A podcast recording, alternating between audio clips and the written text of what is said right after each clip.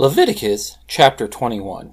Yahweh said to Moses, Speak to the priests, the sons of Aaron, and say to them, A priest shall not defile himself for the dead among his people, except for his relatives that are near to him, for his mother, for his father, for his son, for his daughter, for his brother, for his virgin sister who is near to him, who has had no husband. For her he may defile himself. He shall not defile himself, being a chief man among his people, to profane himself. They shall not shave their heads, or shave off the corners of their beards, or make any cuttings in their flesh. They shall be holy to their God, and not profane the name of their God. For they offer the offerings of Yahweh made by fire, the bread of their God. Therefore they shall be holy. They shall not marry a woman who is a prostitute or profane. A priest shall not marry a woman divorced from her husband, for he is holy to his God. Therefore you shall sanctify him, for he offers the bread of your God. He shall be holy to you, for I, Yahweh, who sanctify you, am holy.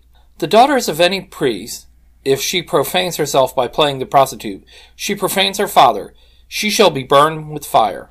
He who is the high priest among his brothers, upon whose head the anointing oil is poured, and who is consecrated to put on the garments, shall not let the hair of his head hang loose, or tear his clothes.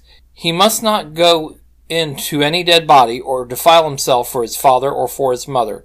He shall not go out of the sanctuary, nor profane the sanctuary of his God, for the crown of the anointing oil of his God is upon him.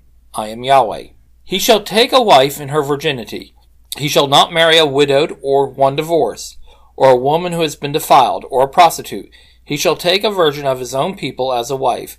He shall not profane his offering Uh, his offspring among his people, for I am Yahweh who sanctifies him. Yahweh spoke to Moses, saying, Say to Aaron, None of your offspring throughout their generations who has a defect may approach to offer the bread of his God. For whatever man he is that has a defect, he shall not draw near, a blind man, or a lame, or he who has a flat nose, or any deformity, or a man who has an injured foot, or an injured hand, or a hunchback, or a dwarf, or one who has a defect in his eye, or an itching disease, or scabs, or who has damaged testicles.